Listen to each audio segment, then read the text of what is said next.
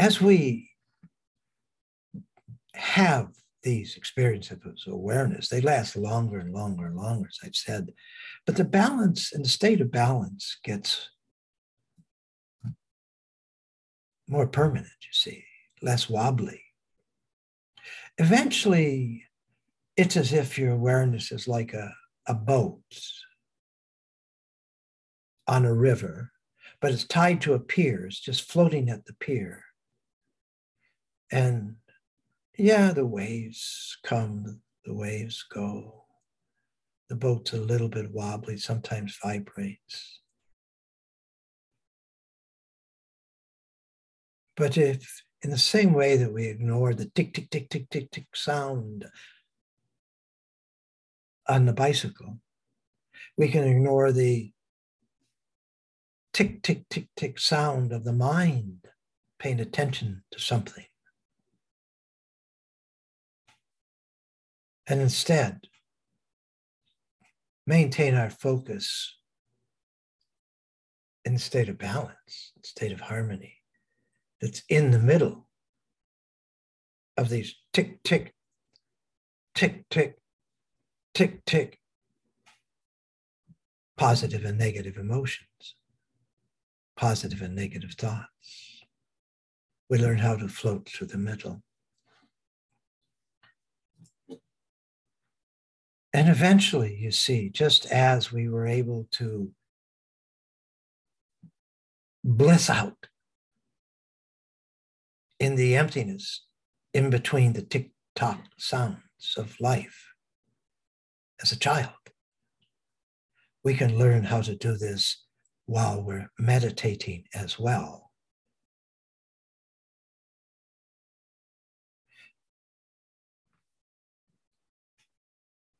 And guess what?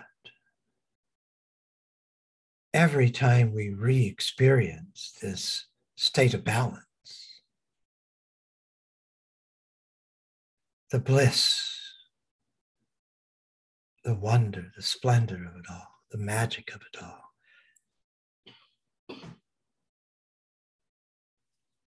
gets more and more amazing, more and more magnificent.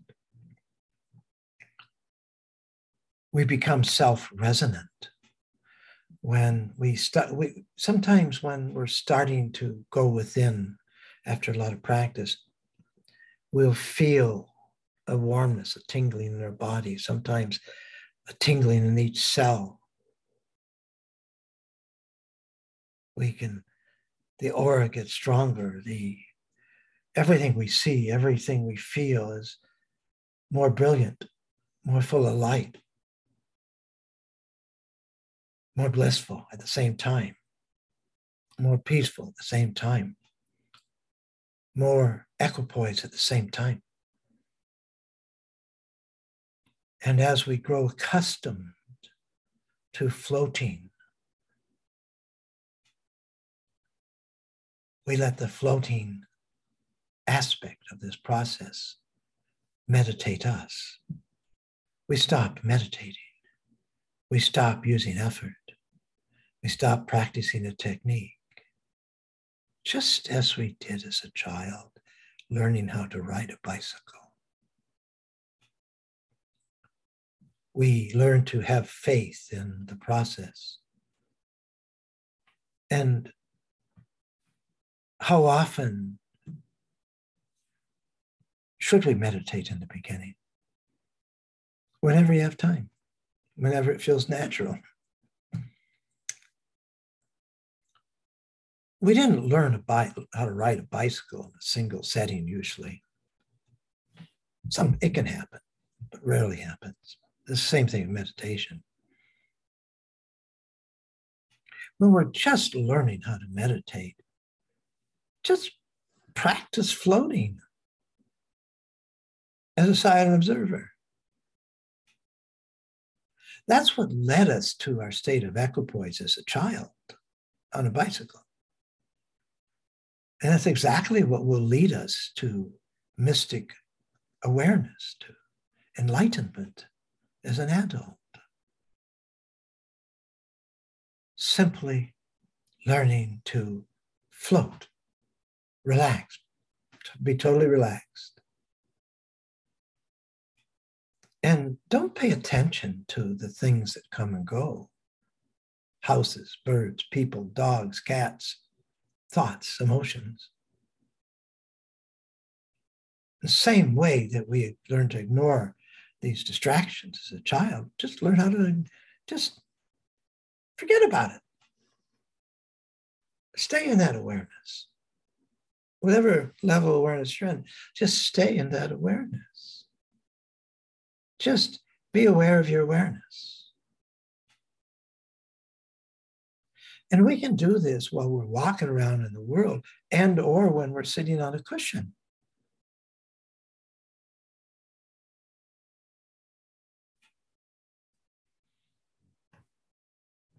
Same experience. It's a practice, it's not a practice, isn't it? In the same way we let the bicycle float us, we can allow the meditation process to meditate us. We don't have to really do anything, just float, relax, be aware of awareness. And while you're in the world, at some point we'll watch as the mind, oh my goodness, does things for us. In the same way that we sometimes drive to the other side of town, and we say to ourselves, how did I get here? I don't remember driving. This is what will happen in the early process of learning how to meditate. We'll say, oh my goodness, the mind is, wow. Is there another person within me that's thinking? I'm not active in these thoughts. I can hear thoughts. I can hear the mind talking. I can hear the mind doing stuff.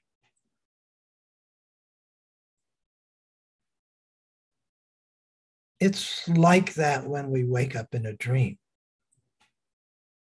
It's like that when we're riding the bike and we started to come into the world again and notice stuff. We notice the houses. We notice the bike moving us.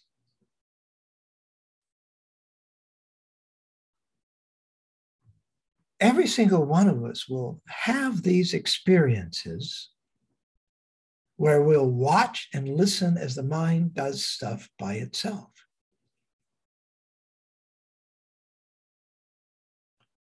This is one of the greatest early experiences. The first is just re-experiencing bliss, realizing that these bubbles of awareness are blissful. And a greater bliss than we ever experienced thinking. The second huge milestone, which we actually reach as a child, my friends. But the second huge milestone is when we realize that the mind will do things by itself. Maybe we will be practicing this 7-second buffer, as I describe it, where we're just floating as a silent observer. And we don't respond. We just float instead of responding. But sooner or later, just as it happened when we were a child and the bike floated us and took care of moving us through the world, the mind will do the same thing. But no, it's not our father or mother or brother or friend or relative holding the bicycle steady as we move through the world. It's this thing that we've called a mind that does things by itself.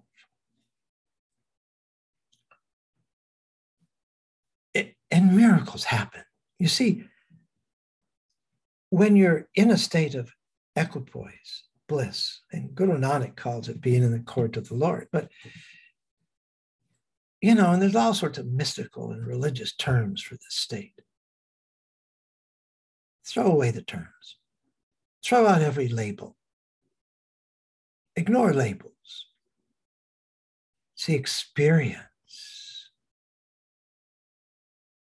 that matters. And eventually it's the awareness, which is beyond experience, that matters. Ignore labels, ignore chaos, float. So eventually, this is when miracles happen. Not only will we feel more light in everything will shine. We'll feel an energy in the cells of our body, of our hands, of our arms, of our feet. We'll feel this energy everywhere. We'll feel a warmth in our heart. We'll feel loved. And the more we feel love, then we feel loved. Then we feel loved by the beloved. And then we become one with that sense of being loved by the beloved. It's a simple progression. Just as progressing from riding a tricycle to a bike with training wheels, to a bike without training wheels, to a 5-speed, to a 15-speed racing bike, and not noticing, not really watching that process as a process. We process to higher and higher levels of awareness as we float, not as we practice, but as we float. So eventually you see the miracles start to happen. And even if it's just a miracle of watching the mind do things by itself, these are enormous milestones. The minute you see the mind doing things by itself, you're in the mystic path and not simply on the mystic path. When we reach that initial stage of watching the mind do things by itself, it's a mystic experience. It's not an experience of the mind. It's not an experience of I amness, I am this or I'm that. It's simply an experience of pure awareness. So you're in a bubble of pure awareness when you see the mind doing things by itself. Now, if we're wowed by it or mystified by it, emotional because of it, then we will fall out of our awareness. It's the same thing as watching a dog come in our path when we're riding a bicycle. All of a sudden we get wobbly again. We're back in the mind. We're not floating on the bicycle anymore. Our world is wobbly. Our experience of life is wobbly. The dog barks. Our experience becomes shaky. Woo! That'll happen in meditation too. Until we learn to just, I'm just going to float. And the miracles can be simple. They can be utterly phenomenal. Utterly phenomenal. We learn to be humble riding a bicycle, don't we? We learn to give in to the process. Let go of desire, let go of fears. Be devoted to the process, of being in the process of floating.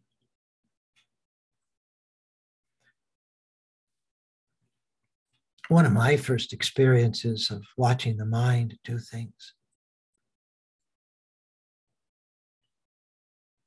I was asked to speak on meditation. Oh, I don't know, 3 months after I was initiated in Sant Mat. But I'd been practicing meditation for more than 10 years anyways.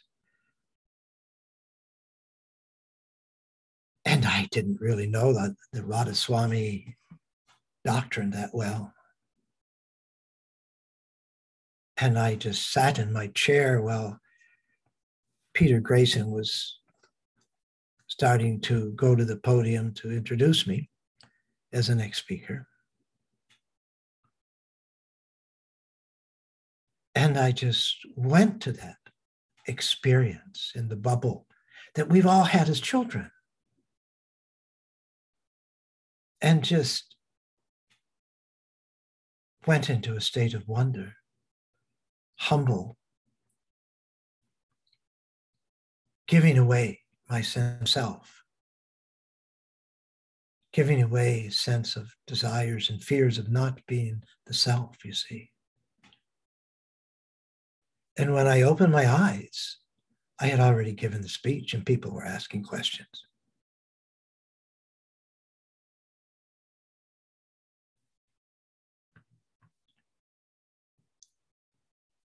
I could go on and on about the miracles I've seen. We don't do miracles like this. They simply happen. We'll all have the miracles that we're meant to see and meant to experience so that we can fulfill the destiny that's in front of us as who we are. But none of that really matters, does it? The only thing that matters is to continue to trust the process. So much so that you can let go of even trusting and just let the process be. Let the bicycle pull you forward. Let your awareness continue floating. It's the natural instinct, you see, of awareness to be drawn into greater levels of awareness. Awareness expands. Awareness expands into greater versions of itself over time.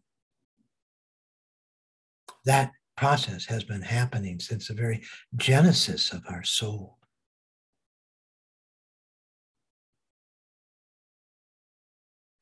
But in the beginning, we processed outwardly because we needed the experiences.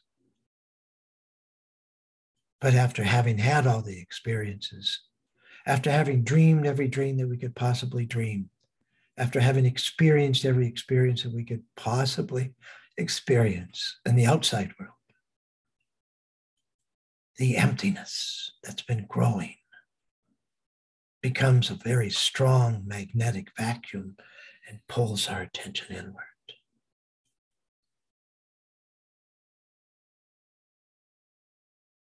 And all that matters, even in the beginning, as it is even in the end, is giving in to the process, allowing the process to happen by itself, never taking anything personal,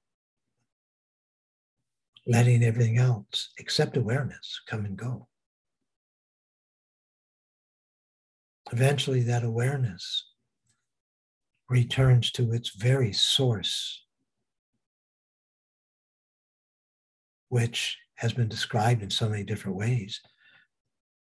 The consciousness teachers like Nisargadatta call it absolute consciousness or source consciousness or cosmic consciousness. Ramana called it Sat Chitananda bliss. Guru Nanak called it being in the court of the Lord or in a state of perfect equipoise, and so on and so forth. They're just labels. The beginning experience is the same as the experience you had as a child. When you're letting the bike move you through life, while you're floating in a state of consciousness.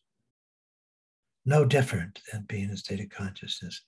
It's just that the consciousness becomes more vibrant, a state of wonder, amazement, and magic becomes so much more amazing. But it all happens naturally, my friends.